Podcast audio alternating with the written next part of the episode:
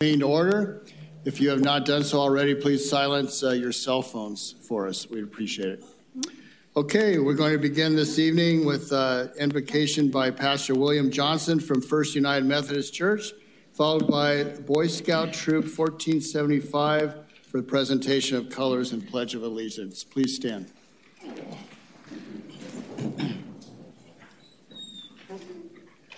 Let us be in prayer. God, we are filled with thanksgiving when we look at the world that you have created. We are reminded that though we are people of many different origins and beliefs, we are all cut from one cloth. For you are the one who created this world, created us, sustains us by your Spirit, strengthens us to do the will of uh, your purpose.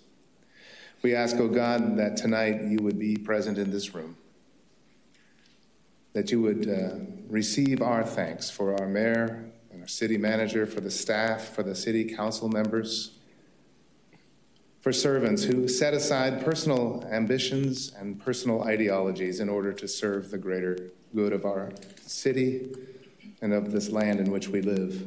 We ask your blessing upon them, Lord, for clarity of mind for generosity of heart and spirit, for uh, uh, focus into the work that best serves this community. And we pray, O oh God, for the safety of this community, for our first responders, peace officers, firemen and women. We pray, O oh God, that you would protect them in their work. And we pray for a spirit of peace to be upon Orange as we begin a new year. We thank you for this land in which we live. We thank you for this city, which is such a blessing to the Southland. We ask that all this work tonight would be done to your pleasure and purpose. we pray in your holy name. Amen. Amen. Okay, Troop 1475.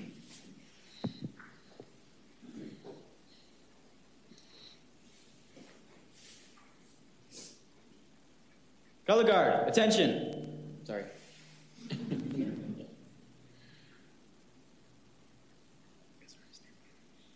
Color guard, advance.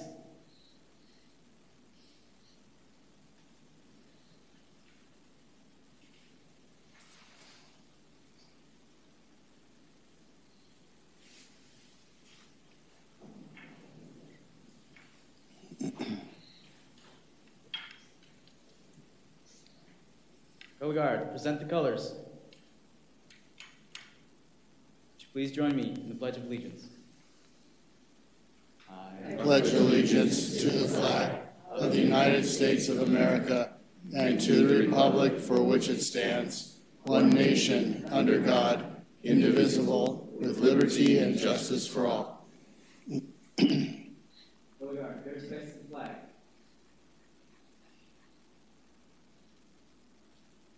Grab your group.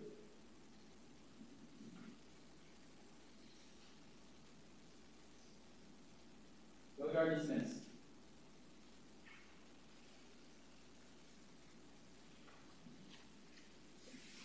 Audience at ease.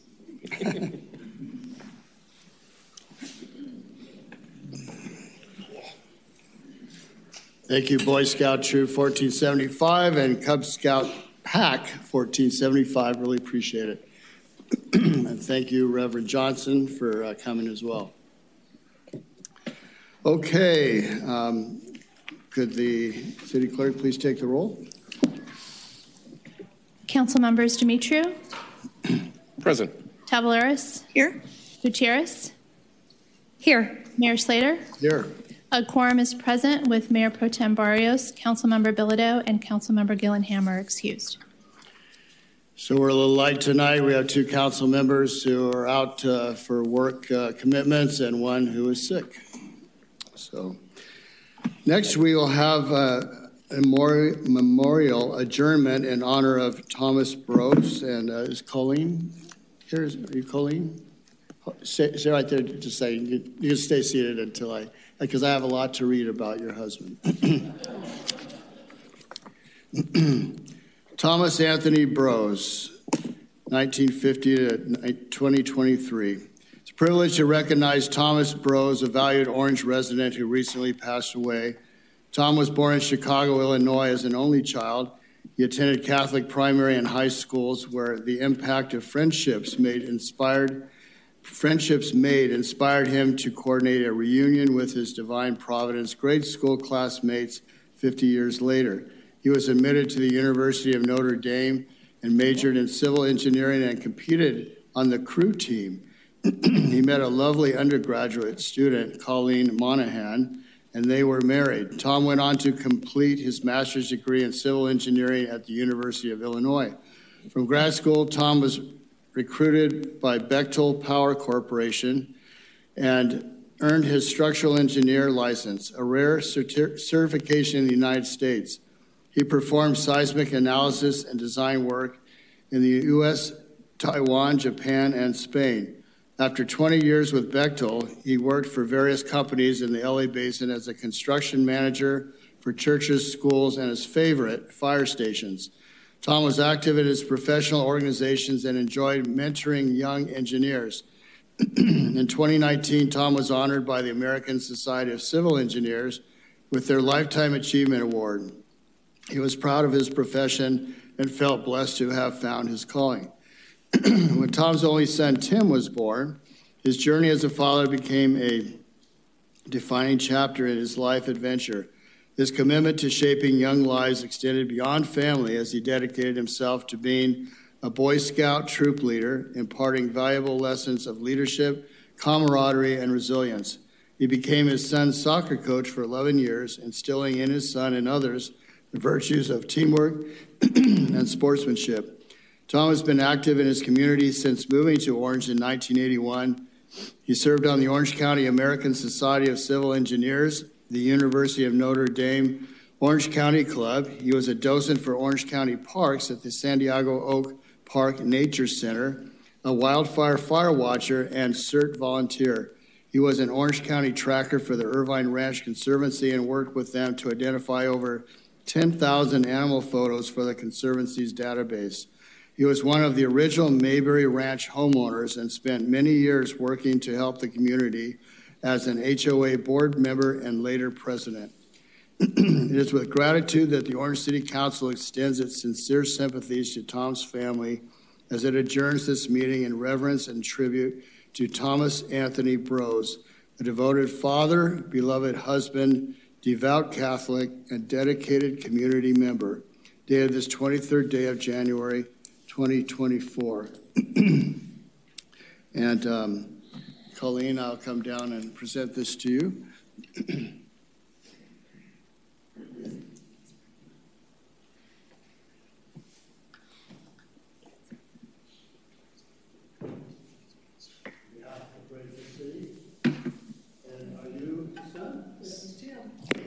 nice to meet you. Would you like to say anything? Yeah. Please. Just very briefly, I'd like to say thank you very much to the City of Orange for recognizing someone who did love it here. He grew up in Western Chicago, and this is his second hometown. And he, he used, as you said, all of his um, talents and resources to support the City of Orange. And he and I agree that the best gift we've given our son is that this is his hometown, too. So we really appreciate that you would acknowledge his efforts, and I'm sure there's many other citizens that are doing likewise. Thank you. Very well. Thank you so much. Do we want to get a picture? Oh, yeah. Okay, well. Oh, please. Yeah,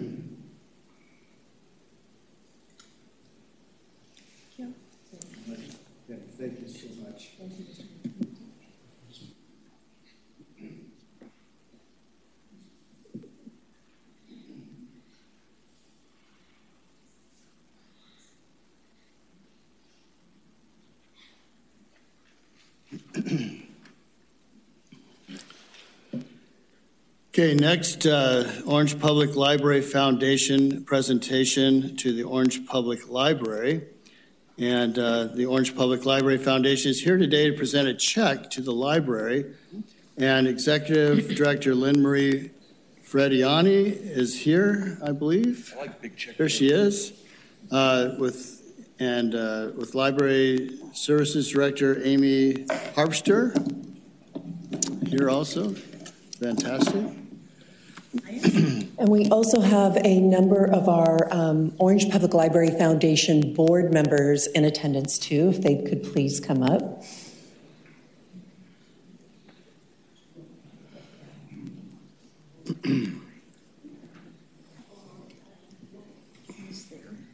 Um, you can't, we will, we'll switch over.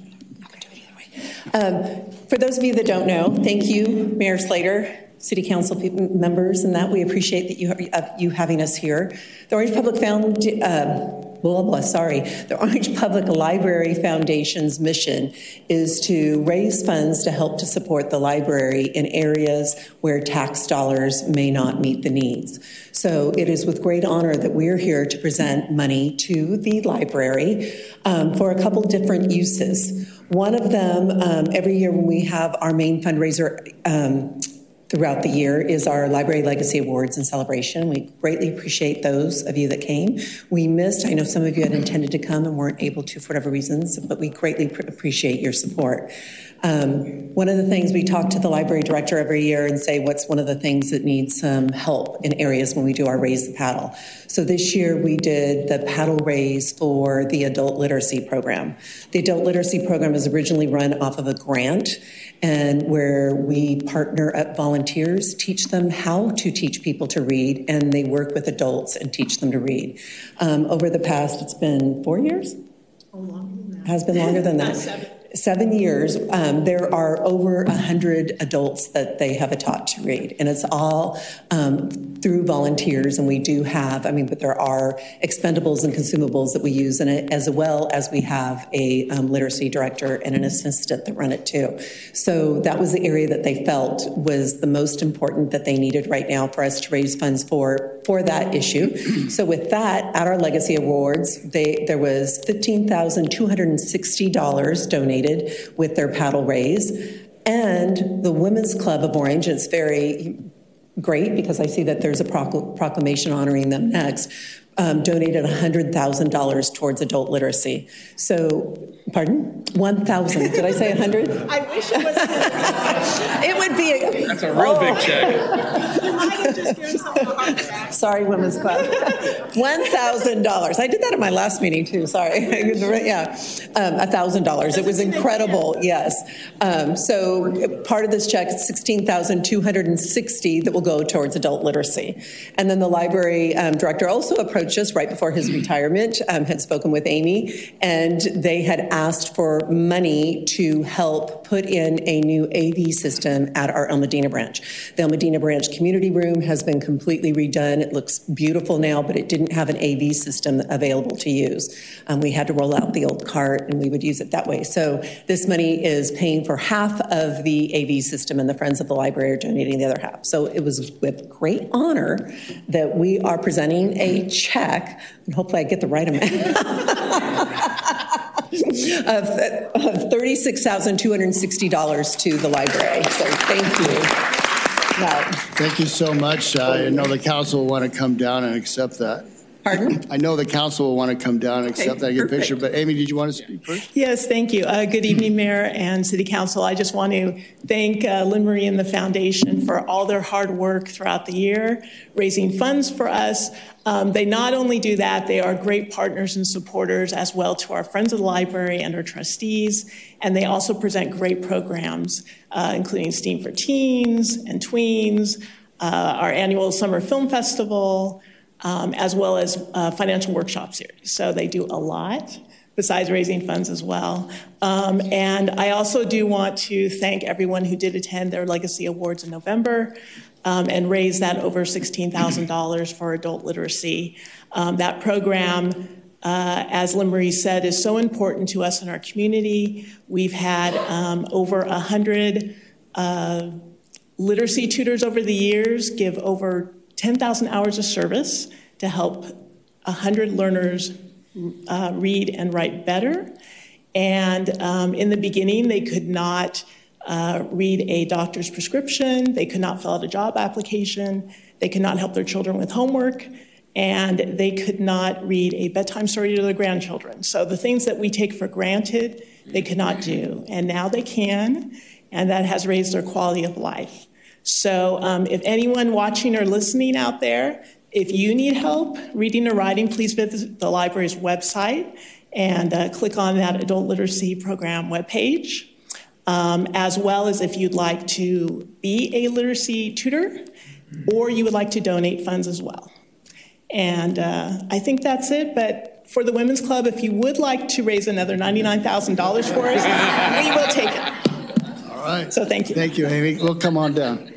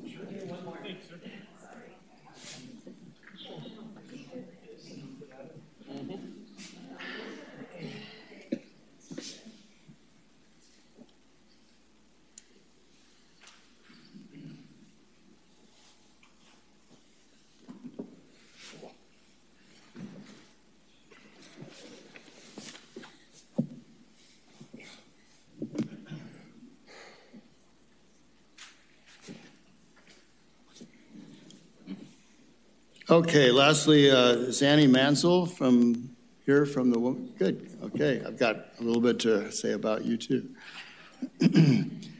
so last year, actually for many years, I've noticed that the, the rose gardens and the terraces at Hart Park have looked kind of sad. And um, you know, they weren't getting the care they needed, so I suggested the Women's Club actually came to me and said, What can we do for the city? And I said, Well, the roses at Hart Park are, are pretty sad. And they said, We would love to take care of the roses at Hart Park. So they jumped in, they fertilized them, they replaced the, the dead ones.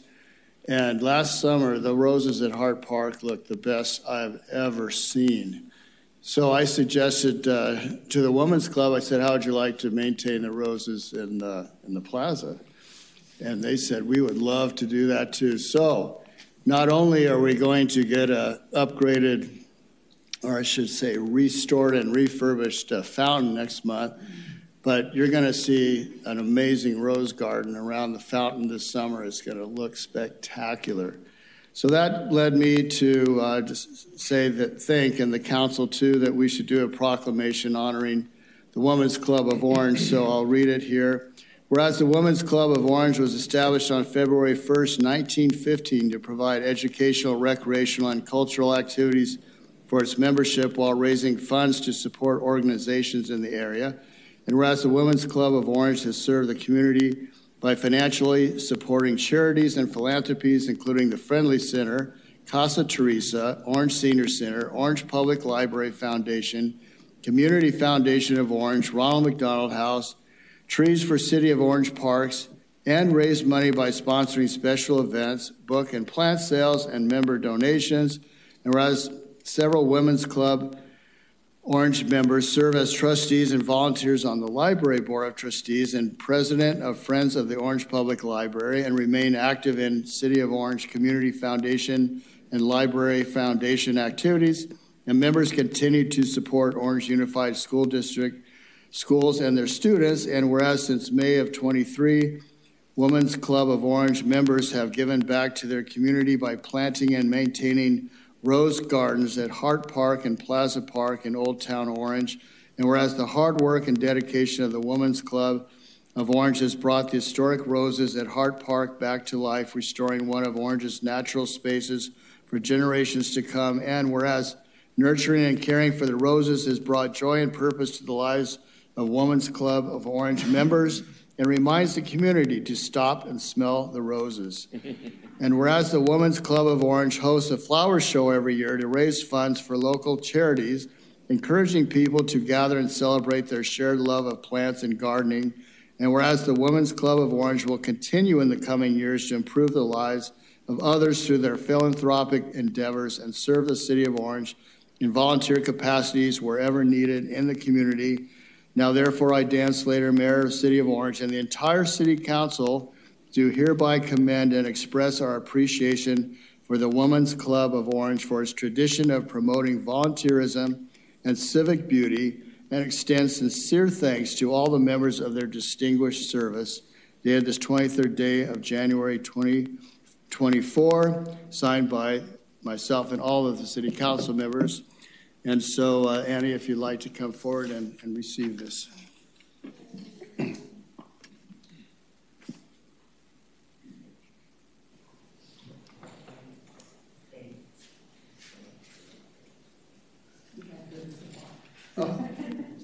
Anyway, thank you so much. So very proud to present this to you. Good. As we enjoy it, and there's probably twenty people behind me that are with me every week doing it, and enjoy it. Doing an amazing job. Thank you so Let's get a quick photo here. So don't go away because uh, Pat Buttress from Supervisor Don Wagner's office would also like to recognize you. Thanks, Mayor. Stand at the mic just so I can properly. This really is an honor. Uh, Orange County Supervisor Don Wagner has admired much of what you all have done for this beautiful community, and you've beautified it even more. Much of what the mayor has already said are also in my whereases, but we just wanted to say thank you. And the one thing I added, and you can tell where I came from, uh, was that uh, you also have a member that is very active in the Orange Chamber of Commerce and on the board, and we're really pleased to have her with us all the time. But I love your flowers. I love your lovely facility across the street. And uh, Supervisor Wagner has been there a couple of times too and has mentioned how wonderful it is that they have this beautiful facility here. But your rose garden right there is absolutely stunning. So thank you very much on behalf of Orange County Supervisor Don Wagner for all you do for our community. Thank you.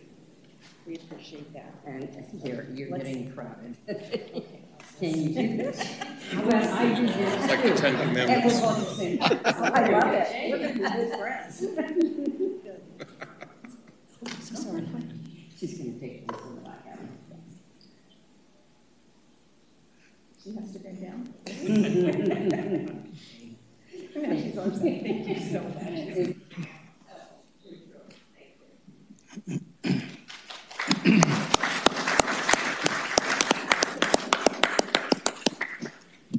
With that, uh, we'll move on to item 1.5, closed session report. Our city attorney, Mike Vigliotti, I believe that's something you'd like to report out. I do thank you, Mayor. So unanimous approval, approval was given by the City Council for the city to participate in an amicus brief to, to the United States Supreme Court in support of the appeal by the City of Grants Pass in the case Gloria Johnson v. City of Grants Pass, U.S. Court of Appeal for the Ninth Circuit, case number 20-357252, 20-35881. That's all, Mayor. Thank you. Thank you very much. Okay, we'll move on to item two, public comments. Got a couple of speakers. Members of the public may address the council on matters not listed on the agenda within the subject matter jurisdiction of the city council, provided that no action may be taken on off-agenda items unless authorized by law. Public comments are limited to three minutes per speaker.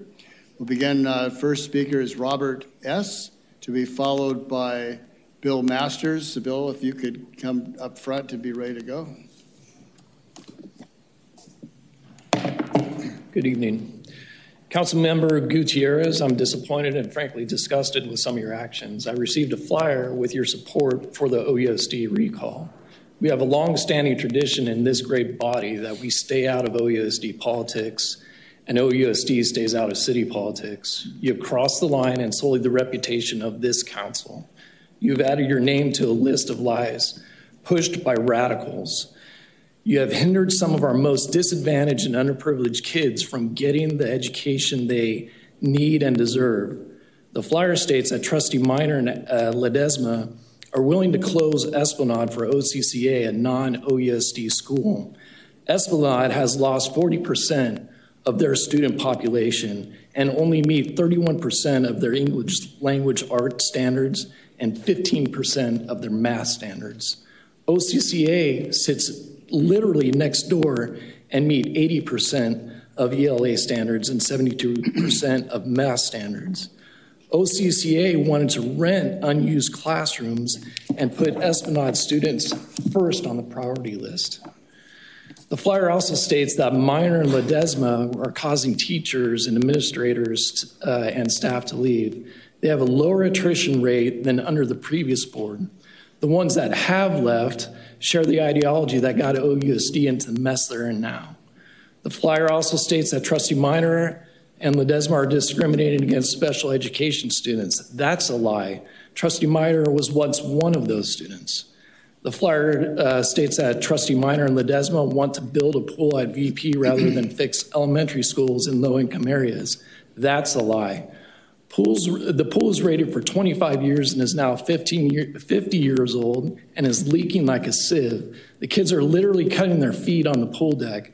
OUSD has $100 million worth of surplus property that can be and should be used for the classroom needs. And finally, trustee, uh, the uh, article says that trustee Miner and Ledesma chose to send their kids to OUS, uh, not send their uh, kids to OUSD schools Trustee Miner sent her kid to, sends her kids to OCA, which was once one of OUSD schools. In conclusion, you have disgraced this body, this city, and damaged OUSD. You have hindered our most disadvantaged and underprivileged kids from getting the education they deserve. You should be ashamed of yourself and apologize to this council, Trustee Miner, and Trustee Ledesma. In opposition to your support for the recall, I say to all of Orange and those within OUSD boundaries, vote no on the recall and vote out Ana Gutierrez. Thank you. Thank you, Robert. Next is Bill Masters, followed by Carol Walters. Carol, if you could uh, come up closer to me. Thank you. Good evening. Mayor, thank you. City Council, thank you very much. You're doing a great job. Uh, we watch the media today. We watch social media also, and all the discrepancies as far as who's telling the truth. You'll notice that a lot of people put opinion, opinion. I don't care about anybody's opinion. I want to see the facts. What's really going on? All right, we just had a hit piece just happen, okay? City Council, what is your job? To uplift the city and to run it and to manage it, not to get involved with school board politics, okay? Uh, Right now, people are talking about the unions, the unions. The unions are not your friend, okay? They're not the police officers and they're not the fire department's friends. Talk to anybody that works for those agencies and they'll tell you you're being misled. You've got to look at the facts. Don't look at listen to somebody, well, someone said this and somebody said that. I don't really care. Okay, I want to know what's going on. I want to know the, the facts. Instagram, TikTok. I mean, it's it's nothing but garbage media. And and for you to do something like that, you cross the line. You cross the line politically. You do not do that in politics. You just don't do that. Uh, right now, our, our governor, our, I'm sorry, our, our president, okay, right now, national polls, 75% no confidence. You don't need that. We don't need that coming down into city council. We want your trust. We want to know that you, we can trust you and that you've got our backs. Some people do not have our backs. Thank you. Thank you. Uh, next, Carol Walters, followed by James Cushon. Uh, in the paper, our recycle and everything is going up. And up, I guess, on Park Acre, the horses, and it's costing more, get rid of their stuff. And one comment in the paper from a city council to see how they can maybe lower the money. And we also have low-income family in Orange that some of them don't know if they're going to get the medicine they need, and they should be looked at too to lower their money. And it's, a, you know, you have to look at everything. If you're going to lower one person money to help them out, you need to help other people too. And I think is, and the other thing is the homeless people. Do we have a place for them when it's raining and cold? Do we have a place for them to go to? Because we have a lot going down the riverbed, and I know the homeless people, but they are a pe- person, and we have to look after them. And one thing I'm really happy about is our, I see more policemen out there pulling people over. And that is great, and they're doing a great job. Thank you. Thank you, Carol. James Kushan. Last speaker is Patty Kabata.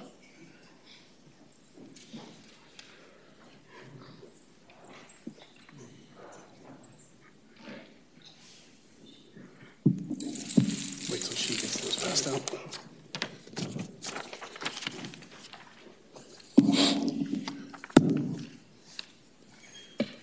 Good evening, Mayor, members of council, city staff, first responders, and my fellow Orange residents and guests. Uh, why are we looking at James' brain? Uh, apologize. Uh, don't want everybody to become a quick study of neuroscience. I'll go over it real quick. I'm here to talk uh, real quick about AB 734, um, possibly one of the most poorly worded uh, pieces of legislation since the uh, to fund the police and possibly also one of the most quickly weaponized. Um, for those of you who can't see the pieces of paper that are in front of council, uh, my name is James Kushan. I am a former Division One college football player. Played on the 1990 national championship team at Georgia Tech. I've also been under the 14 years plus treatment uh, by a neurology team at the Amen Clinic here in Costa Mesa. I am 95% uh, positive for chronic traumatic encephalopathy, or more commonly known in the media as CTE. Uh, I could go to 99% uh, sure that I have it if I did a protein test. These scans, based on scans that have been, or based on uh, necropsies that have been done of people that had scans prior to their death and had uh, perimortem or postmortem uh, autopsies of their brain to confirm it. These scans show that I'm about 95% to have CTE. Why am I talking about this? Because there is a piece of legislation in California to ban tackle football for people under the age of 12. I've talked to a number of people that have opinions about this and asked them if they know that in the uh, in USA hockey, contact has been outlawed since well since I was a kid in uh, uh, in uh, 12 and under. And I get a deer in headlights reaction from them. They had no clue that checking is a penalty in hockey. Oh, by the way, the service dog is because of uh, the, the uh, side effects and some of the conditions that have been caused by the issues that I have um, because of the brain damage, because of all the concussions. Um, now, I don't necessarily think that it has to be banned. Why am I here talking about this in the city of Orange in front of Orange City Council when we have a governor who said he's going to veto the bill? I think that that probably is the right call. What I want to do is raise awareness before we send our youth out onto the field to make sure that we as a city have a have programs that are informing our parents to the absolute nth degree of what the dangers are and what's out there. Because at the end of the day, football was a Knight's Tale moment for me because it changed my stars. Because I went from eating from food banks and getting hand me down clothing as a kid to living an absolute dream here in our wonderful city of Orange. Thank you for your time. Thank you. Patty?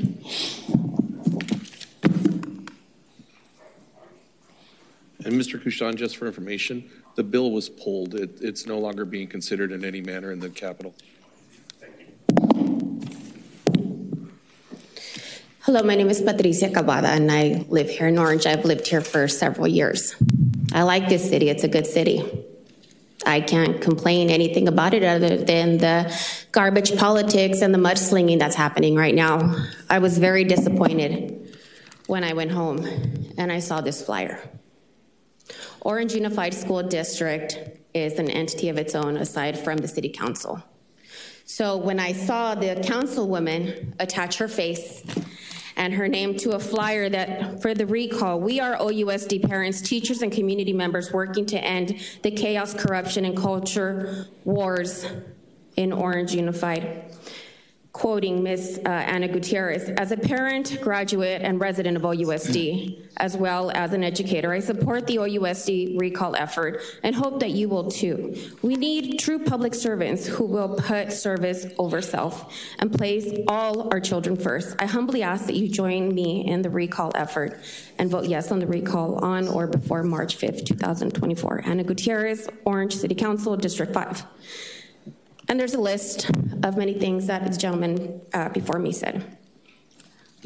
This infuriates me because when I'm looking at this, and if I had no idea what was going on, I would assume that the people that are on this flyer are horrible human beings. But I participate in a lot of um, county political stuff. I go to the Orange Unified School District meetings, and this is horseshit. Plain and Uh, ma'am, Excuse please. me. Okay, I apologize to see this is a slap in the face as a resident here in this in this beautiful city because I really like living here let me tell you. I raised my children here and they graduated from the city because I really like living here. But the fact that a person from city council is attaching her name to something that is entirely different from the city is frightening in a sense because it almost feels like the city of Orange is endorsing this. And I, I get that also because when I went to the food fair, I saw that the recall people were placed right next to the mayor's booth. And sir, I went up to you and I asked you a few questions. So had I not known what was going on, I would have assumed that the mayor was also supporting this recall. So you see, there's a lot of political things happening in this city, and it's very unfortunate because it's going to make people not want to live in this city. I, I think that matters. People are becoming disgusted with the political mudslinging, and the two entities need to be separate.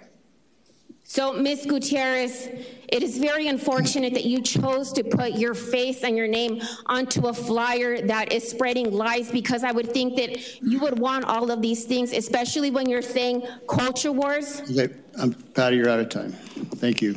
These are the kind of books that we are trying to get out of the school, and that's what you're supporting now. Public comments have ended. Uh, We're moving on to item number three, consent calendar. I'll look to my colleagues to see if uh, anyone has anything they want to pull for discussion, questions. Yes, Mayor, I need to pull, let me get the number, item 3.2. Okay, anyone else? Not, we have a motion to approve the balance, uh, moved by Councilmember Dumitru, seconded by Kathy Tavoularis. Please vote.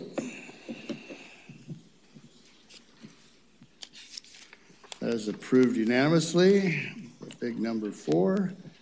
Item 3.2, agreement with Verde Design Incorporated for architectural and engineering design services for El Modena Park Ball Field, netting as part of the El Modena area renovation project and finding of CEQA exemption. Councilmember Gutierrez. Thank you, Mayor. Can, I'm going to pass this over to all of you. And then, if Leslie's here, I want to give her this too. Thank you. Oh, and to, did I give you enough for Mike? Yes. All right.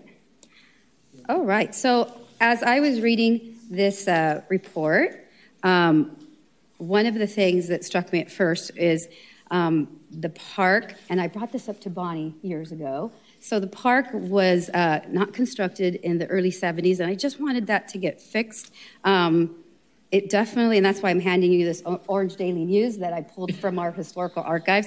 It actually was built in 1952, um, donated to the residents of El Modena um, by James Irvine at that time. And so here's the article of them actually that day of, of inaugurating the park.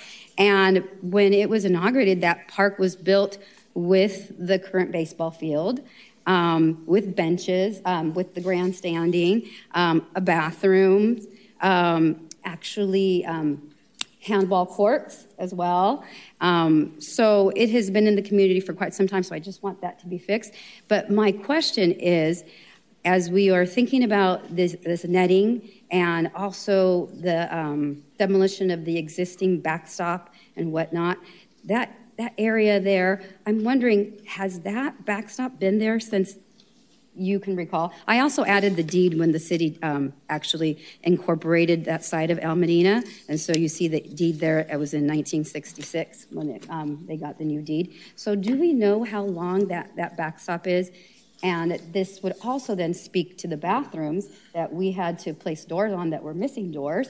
But I was wondering how we could get the bathrooms in this plan to um, become ADA compliant, because they definitely are not.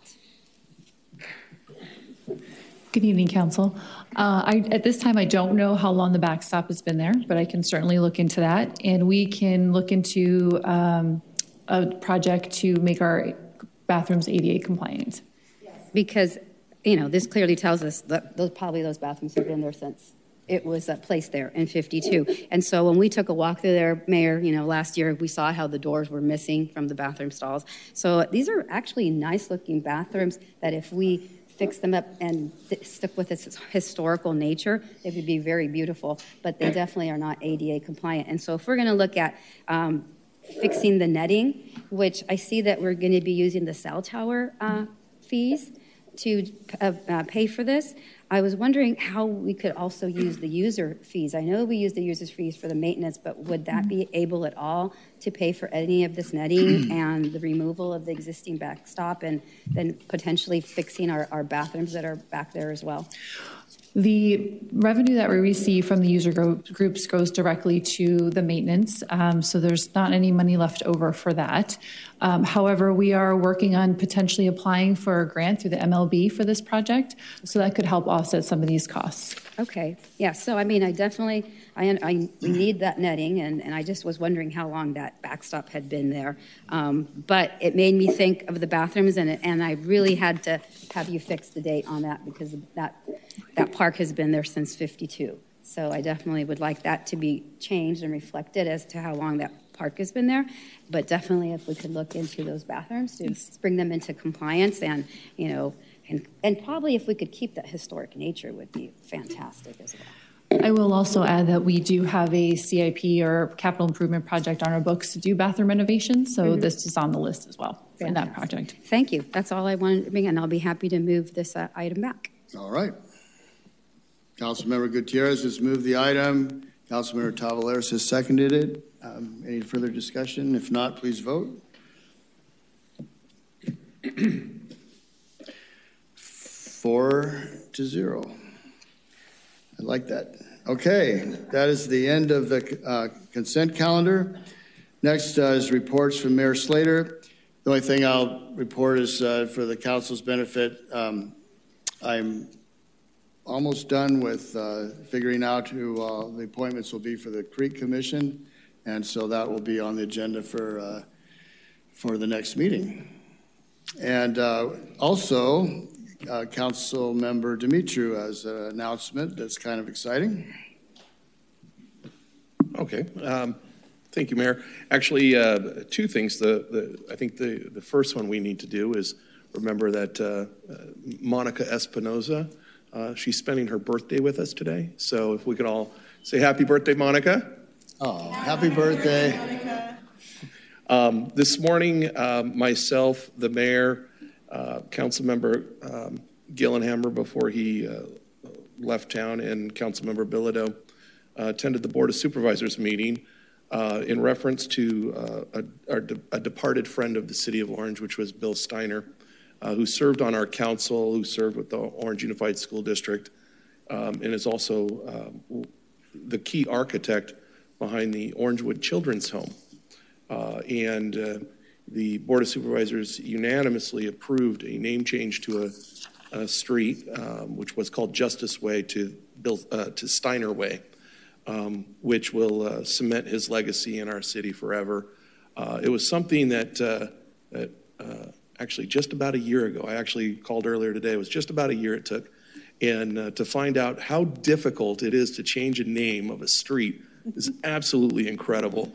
Um, but uh, I wanted to thank two people in particular because it's real easy to sit up on the dais and say, um, I want to do this, uh, and then hope it gets done. But uh, from our city staff, Mr. Morgan, uh, Jack Morgan in our city manager's office, uh, basically got everything uh, accomplished that I wanted to get done to honor Bill, and then interacted with the county. Uh, and then between the both of us, um, we got our, our Board of Supervisor member, uh, Vince, uh, Vince Sarmiento, who carried the ball across the finish line this morning. And so, Jack, personally, thank you for getting this done. It's probably someone you've never even met, but I will tell you, he was probably more important than anybody you can imagine than in, the, in this city's development, especially for protecting children. So, thank you. And that's it, Mayor. So there will be a, Thank you. I, I don't know when it is, but at some point in time, and we'll sure, we'll, uh, hopefully, uh, our PIO will put out an announcement, but, uh, at some point, we'll have new street signs and we'll have a real unveiling. And actually, hopefully, I don't know, pull a curtain off or whatever it is that you do for these things. And then, uh, after that, yeah, feel free to start running the red light. thank thank you. Yeah, I know. Thank you, council member, and uh, ha- again, happy birthday, Monica. Nice of you to join us for your birthday. Uh, Do any other council members have any reports tonight? Yes, sir. Announcements? Yes. Um, just two small things in uh, District 3. Uh, because of this council, the old nursery on Lincoln and Glassell was taken down this week. Uh, it was a wonderful sight to see it demolished. Um, it's blight. So thank you to the city manager uh, and to my colleagues for voting for that. Um, I know that parking at Olive Park is um, very difficult, so hopefully this will help alleviate some of that, especially for the uh, the Pony League parents. Um, second, on Riverdale, between Orange Olive and uh, between Orange Olive and Glassell, there was a brick wall that bordered Riverdale and uh, the Santa Ana River, and um, I always joked around that it was you could stand in front of it from a microphone and if you filmed yourself, it looks like you're in Iraq or Afghanistan or some war torn city. Um, it was just dilapidated and horrible. And so I want to thank again um, Chris Cash and his team and Tom uh, Casella because um, I don't. I've been on this council for three years. I've never gotten so much reaction from residents as I have that this brick wall came down. Um, it was like Mr. Gorbachev tear down this wall. But um, uh, I want to tell you, the workers, if they saw the crazy lady clapping and walking down the street, filming them, it was me. I was so excited that that thing came down. Um, but anyway, it's a beautiful view. If you're standing on Riverdale, you can see the riverbed and you can see it into Anaheim, and it's just a beautiful view. So thank you so much. These little things mean so much to residents. Thank you, Chris. Thank you, council members. Good reports. All right, uh, moving on to item uh, six. Does anyone have any AB 1234 reports tonight? Okay. Item 7.1, professional services agreement with City Thinkers Incorporated for urban design services to develop a design concept for the West Katella Avenue area. Would any council members like a further report than the staff report on this? Seeing none, uh, we don't have any speakers. Uh, we have a motion to approve by Councilmember Tavoularis, second by Councilmember Gutierrez. Any further discussion? Seeing none, please vote. You got it easy. Good report. Approved unanimously. Item 7.2, affordable housing agreement between the City of Orange and Orange 702 LP. Would anyone like a staff report on this item? Uh, No public speakers. Any other questions or discussion? Councilmember Dumitru. Just a quick comment on, on this item. Um, You know, one of the things that uh, is always brought up is affordability in the city of Orange. And this is uh, another project that is being put into place through uh, what I think is going to be a great partnership um, that brings yet another series of affordable units um, available on the marketplace uh, for folks to, to live and work in our city. So, um, you know, we always get the naysayers out there that say, don't build affordable, brings the wrong crowd, and this, that, and the other. And then in the very same breath, we'll say, but our kids can't afford to live here. So it, it can't be one or the other. It, it has to, we, we have to work in tandem. Um, this, this proposed project is on a site that uh, it works perfectly. It's got freeway access, it has transit uh, available. Um, it really is a great reuse of an old, uh, old location. And um, I, I, personally uh, wholeheartedly support this project. I think it's, it's really a well thought project. And between this, the one on Struck, um, our project, uh, the, the senior affordable project on Katella, um, we're doing a lot in this city, um, despite what you know some naysayers from the state of California think we're doing. Um, so I'm very proud of our staff bringing forward and finding partnerships. And, and my only my only ask is that uh, we continue to uh, work hard. And uh, I know you guys are, you know, overworked and underpaid. I get it. Um, but the affordability component to find low and, and uh, um, median income housing is very important to our community, and I think it's wonderful to see this project. So, with that, uh, if, if, it hasn't been moved yet, dang it. I'll just vote then. All right, good comments. No, no, no, no, no. All right, we have a motion from uh, Councilmember Gutierrez, a second by Councilmember Dumitru. Any other comments or discussion? If not, please vote.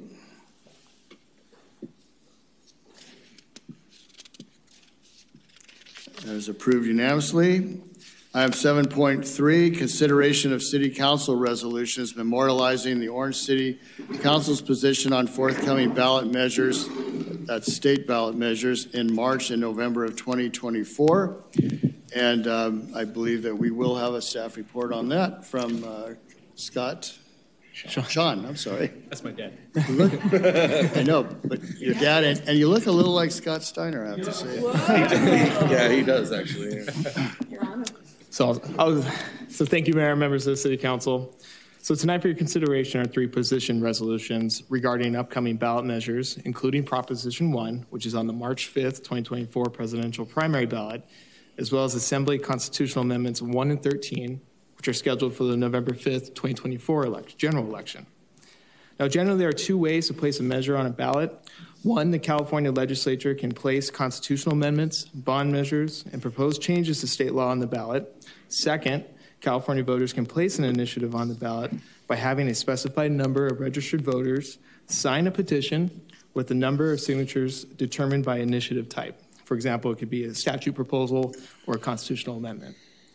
Now, the three ballot measures that we're discussing tonight have been placed on the respective ballots by the California legislature. And given that the legislature has placed these measures on the ballot, to provide background and context, it is helpful to uh, quickly review one, the 2023 legislative session, uh, what to expect in the 24 legislative session as we head into November 24, as well as what the proposed ballot measures specifically do. And so, with that, I will hand it over to Sean McReynolds from Townsend Public Affairs to provide those summaries. Well, good evening, uh, Mr. Mayor, members of the council. Sean McReynolds, and it's uh, great to be with you this evening. Uh, I'm going to keep my presentation brief and uh, allow you to have uh, some robust discussion on this item. But I just, uh, just to kind of get things started here, I wanted to give an, an overview of what 2023 looked like in terms of the legislative session, the first of two years. Uh, in 2023, there you see uh, that the legislature adjourned on September 14th uh, with just over a thousand bills being sent to the governor for his approval or veto. You see the, the veto uh, rate there at about 15%, which is about in line with what the governor has done over the last several years. Um, but uh, we also have hundreds of bills that are now being considered uh, that were two year bills um, as we make our way into 2024. I'm not going to go into uh, the specifics of each of these, but I did just want to highlight some of the major issue areas that the legislature and the governor were focused on this last year, uh, particularly with the state budget. Um, and I'll talk a little bit about, uh, more about what 2024 is going to look like. Um, it's it's going to be bleak. Um, uh, so I, I, think just looking back at 2023, um, we were anticipating uh, some major shortfalls uh, and some uh, deferrals of multi-year uh, investments proposed by the governor. Uh, but we ultimately got a budget that was ultimately passed on time so to speak, and then we had multiple trailer bills that authorized funding and policies based on the state's priorities after that deadline of July 1st. Mm-hmm. And so um, we're going to continue to see that trend in 2024, um, and uh, we'll certainly keep you apprised as things move forward.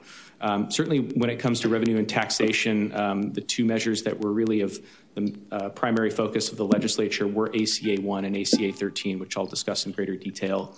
Um, specifically on housing and land use issues, um, SB 423 was signed into law, which, as you know, uh, was kind of the primary measure for extending the SB 35 uh, ministerial and streamlined housing approval processes, which um, uh, was authored by Senator Wiener and ultimately signed uh, into law. Uh, SB 4 was another issue that uh, was debated um, as well, authored by Senator Wiener, uh, that would allow for those t- same types of streamlined approvals uh, to be applied to housing projects um, on uh, institutions such as churches and other religious institutions.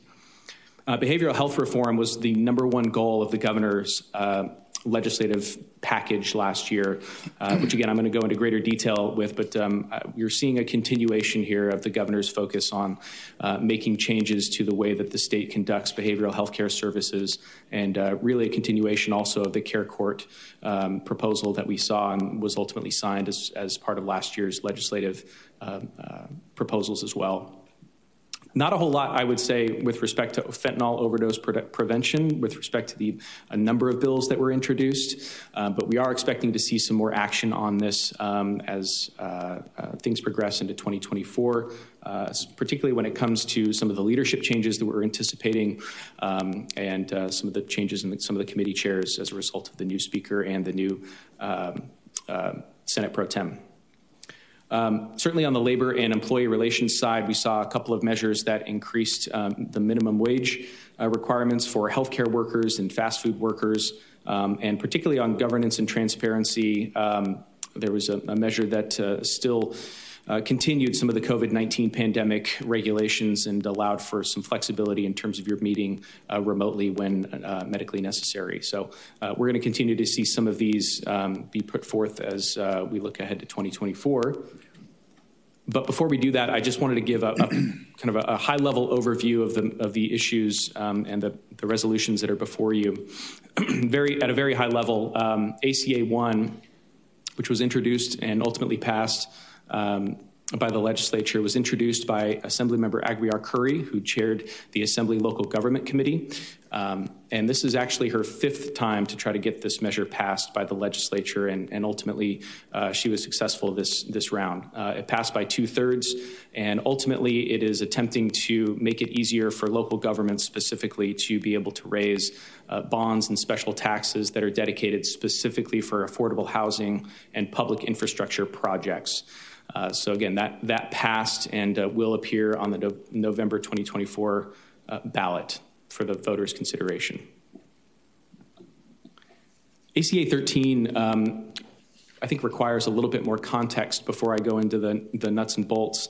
Um, this is really a response to a separate measure that qualified for the uh, November 2024 ballot, and that is the Taxpayer Protection and Government Accountability Act, um, which is a measure that has been um, pushed and um, proposed by the California Business Roundtable and some other um, uh, sort of the anti-tax groups um, in an attempt essentially to make it more difficult uh, for the state and for local governments to raise taxes, um, particularly those general uh, or sort of general obligation taxes as it's referring.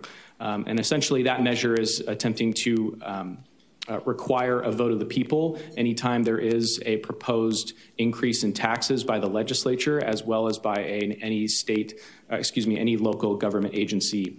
Uh, and so, as a result of that proposal, uh, the legislature did uh, two things actually. The first was to actually have that proposal be looked at by the state Supreme Court. Uh, so, the Democratic leadership had requested that the Supreme Court consider whether or not it is lawful for that. Um, measure to be uh, passed by the voters and uh, ultimately enacted. The Supreme Court has agreed to hear the case for that particular um, measure, and they will be uh, hearing that case. We're hearing more than likely in March or April, uh, with a final determination coming uh, sometime before June, which is when the Secretary of State would need to finalize everything for November uh, in order to get things ready to go. The second thing that they did was pass ACA 13, which essentially requires the Taxpayer Protection Act to also pass by the same measure at which it's requiring uh, tax measures to be passed. So it would require this uh, measure, this Taxpayer Protection Act, to be passed by the uh, voters of the state by two thirds. Uh, which essentially uh, is an attempt to kill that that measure. And so ACA 13 uh, will be uh, uh, on the November ballot as well. And I'm sorry for kind of going into the, the background of that, but it was important to kind of cover all of that so you understand uh, the context. And then finally, uh, on Prop 1, this is, uh, like I mentioned, the big focus of the governor for this last year, which is really two separate measures combined into one. The first is SB 326 uh, sponsored by Senator Eggman, to essentially restructure the way that MHSA dollars are doled out to counties. And it sort of changes the way in which counties would be required to provide behavioral health care services, um, specifically to low income individuals uh, in that respective county. The other measure is AB 531, which is a bond measure that would allow for uh, infrastructure and residential care facilities to be able to um, essentially be approved by right uh, using the 6.38 proposed um, uh, billion dollar bond uh, in order to get that done. and it's important to note that the by right language was included as part of the negotiation towards the very end of, of the negotiation process. Uh, so the legislature passed that at the very end, and that would really require, um, uh, it would actually disallow the city from having a whole lot of oversight when it comes to those types of projects if they use this, this bond money. Uh, again, both have been signed by the governor and uh, will appear on the March 2024 ballot as one uh, item. Um, just before I go any further, I did want to mention before I go into the 24 um, state budget process, just uh, uh, again, a, a, reminder and a highlight of the great work um, I think that uh, the city had done to help secure $3 million um, that we uh, also pushed for through Assemblymember Valencia and Senator Umberg for the Homeless Resource Center. I will share that the governor has proposed, as part of his 2024 budget summary, uh, the potential to claw back some of the unspent dollars that have gone out to uh, some local governments. Um, we're uh, hearing from city staff that um, the funds have been secured and a standard agreement is in place. And so that's, um, I think, good news in terms of helping to secure those dollars. But we just want to make sure that you're aware of that discussion. Uh, the Assembly and the Senate uh, budget committees held hearings today, and the, on the Assembly side, they committed to not doing that. Uh, specifically, some remarks from Assemblymember uh, Jesse Gabriel, who's the new budget chair. Uh, so there's going to be some negotiations there. We just want to make sure you're aware and that we're going to continue to fight and make sure that you retain uh, this funding that we help secure. Um, the legislature did reconvene on January 3rd. This is the second year of a two year session. Uh, as I mentioned, there's several hundred bills that would need to be uh, passed off of the uh, House of Origin. Um, uh, we have the House of Origin deadline that's coming up next week. Uh, so several hundred bills would have to pass out of their respective houses before they uh, move forward. Um, and the bill introduction deadline is February 16th, and we anticipate again sort of the same bill load that we saw last year. So we'll continue to keep you apprised of um, the updates there.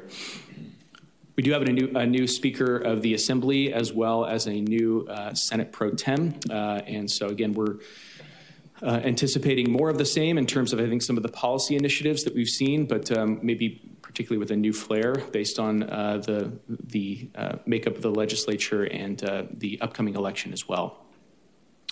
Um, on the state budget side, I mentioned that things are looking bleak. We have uh, essentially received word from the governor that he's looking to dip into reserves, um, make deferrals, and um, cut costs uh, with respect to this next uh, budget cycle. And so uh, those negotiations have begun, and we'll continue to keep you updated as those uh, continue and how that may impact uh, the city. Um, I kind of covered the statewide ballot initiatives, uh, but in addition to that, there are other bond measures that the legislature is considering, including a, a climate bond, a housing bond, and an education bond, all of which would need to be passed uh, before June in order to qualify for the November ballot. And again, just finally, uh, these are some of the issue areas that uh, we're going to continue to see out of the legislature this year. Um, and uh, I'm, I'm, uh, I'm not going to go into detail on all of these. Uh, we're going to continue to keep you updated. Uh, and I am happy to answer any questions you may have. And thank you for your time. Thank you very much, Sean. Um, I know that Councilmember Tavoularis have, has brought these forward, and I'm sure you probably have some comments you'd like to make. Thank you, Mayor, and, and thanks, Sean, um, for all that you and Townsend do.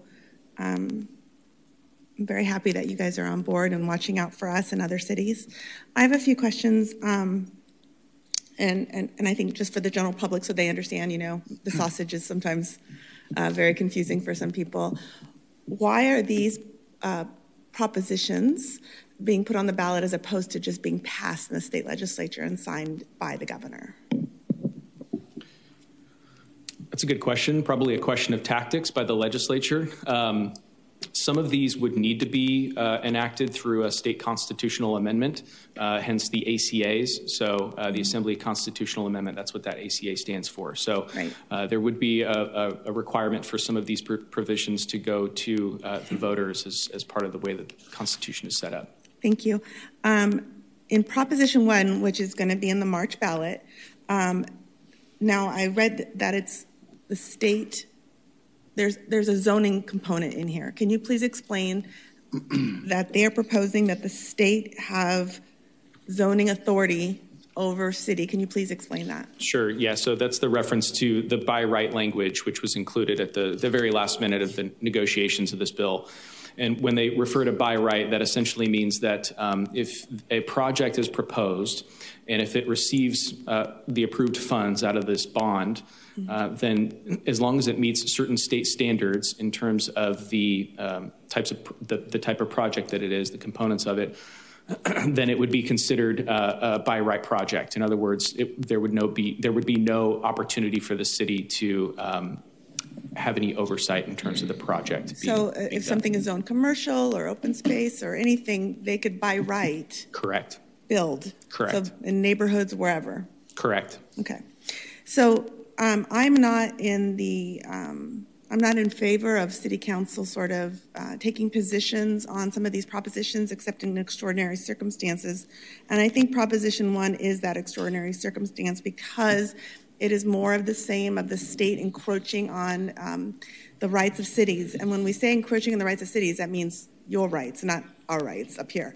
Um, that limits your ability to come here and speak in favor or opposition to any project um, in your neighborhood or in your city.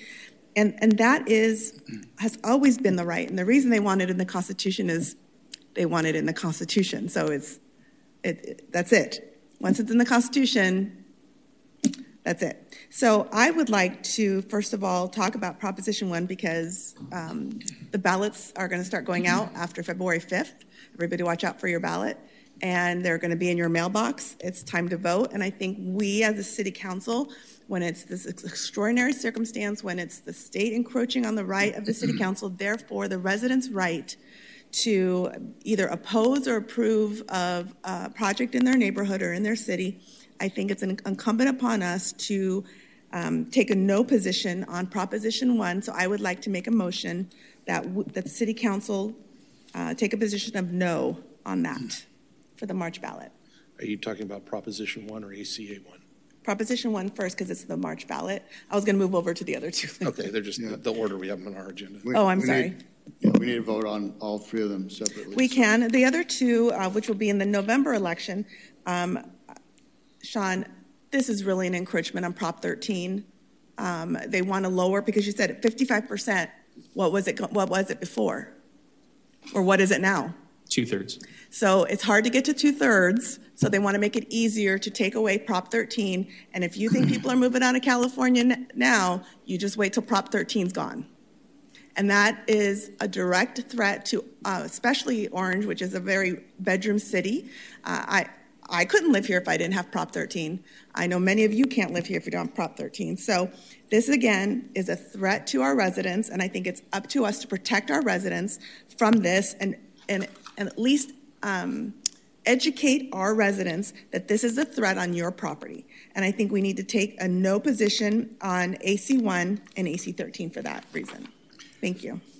Okay, so let's, uh, you made a motion on uh, Proposition 1. Uh, I know that Councilmember Gutierrez has a, um, has a question, or, but, uh, and, okay, good, that's what I was looking for a second, from Councilmember Dumitru. So, Councilmember Gutierrez.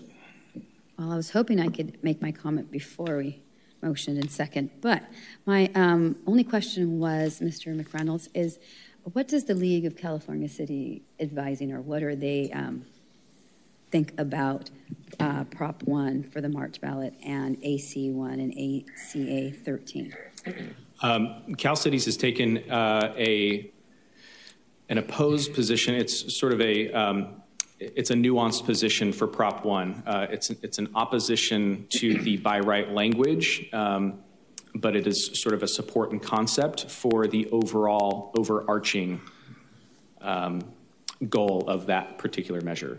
Uh, so that's for Prop One, and then for ACA One and ACA Thirteen, uh, the Cal Cities has uh, uh, taken a support position for both of those. Support. They're in support of it. Okay. And then my only other question, Councilor Tavoularis, is I definitely see uh, why we would want to tonight maybe move on the Prop 1. But I was thinking maybe should we wait for the rest of our colleagues uh, for the November ballot uh, so they can all vote when we're all here together? I don't know how, what you think about that. That was my only my only comment that we could definitely do. I can see why we want to get it on. I, um, um, for the one that's on for March. But if we just wait for everybody else to be here, and we could, since November is still off, and we can take our position then.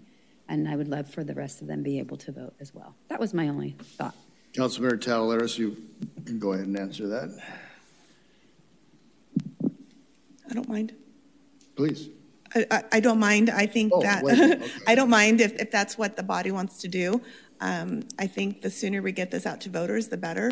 Um, people need to know, you know, these propositions when they end up in our mailbox, um, they're often skewed by the Secretary of State of what they mean by what the state wants. So I, I think it's, um, again, incumbent upon us to educate our voters um, because when they come here to complain about something that's going to be in their neighborhood, we have to tell them to go to Sacramento. All right, let's uh, first address uh, Proposition 1. Uh, There's a motion to oppose Proposition 1. Um, Motion made to uh, pass Resolution 11525 opposing Proposition 1. Motion from Councilmember Tavoularis, second from Councilmember Dumitru. Is there any other discussion on this? Yeah, Mayor, real quickly.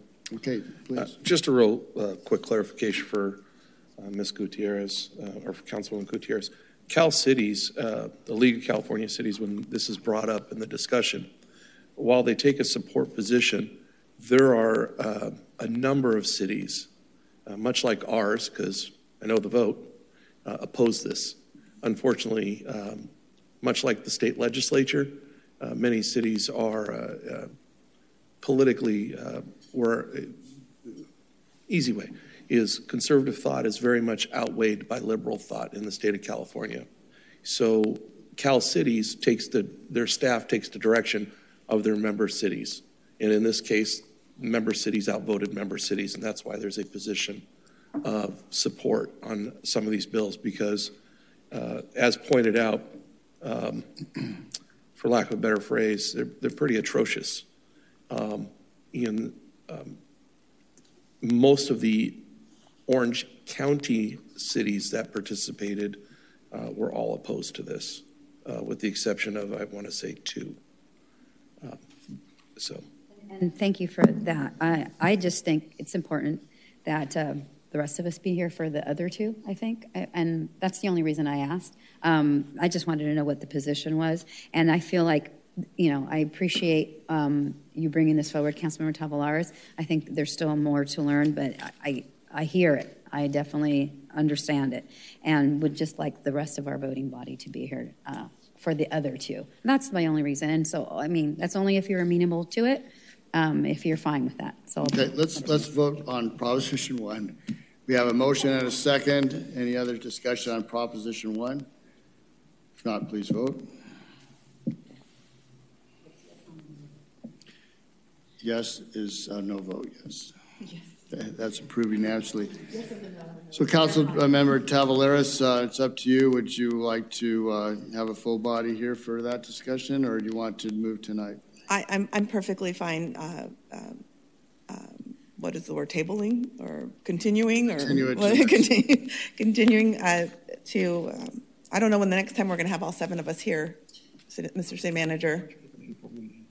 We can pick an April meeting after the March uh, primary, one of the April meetings. Thank you. Thank you very much. Okay. Thank you, Sean. Yes, thank you. Thank you, Jack. All right, item eight, reports from city manager. City manager, do you have any reports? No, sir. All right. Keeping the streak alive. wow. Okay. All right, we have one public hearing tonight, item 9.1. Public hearing to consider an amendment to the 2020-24 consolidated plan to add a tenant-based rental assistance program and updates to the citizen participa- participation plan. Would any of one from the council like a staff report on this? Okay, seen none, sorry.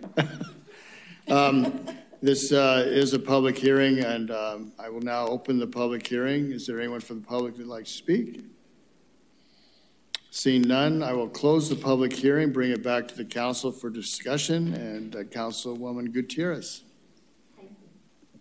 Yes, I just had a brief question, Jessica. As I was reading through it, um, I was noticing that we we post um, any changes or future meetings or whatnot at public counters, such as um, the El Modena. Um, sorry, not the El Modena. This um, the main library. Um, where else did I read? We always post it in the newspaper, but we post it here at our counter here as well. And so I was just wondering, in order to reach those disadvantaged communities, could we start posting it at like the El Modena Library as well? Is, is that a public counter that it could go to? And maybe the Taft Library? And where out in the west side could we post it as a public counter? That's the only reason I was asking. I was hoping we could get a bigger reach. And I don't know if that's possible. Yes, absolutely. I can look into that. And that's all. That's all my comments. Thank you. Very well. Any other discussion or questions of staff? Now we have a motion from Councilmember Gutierrez and a second from Councilmember Dumitru. Please vote.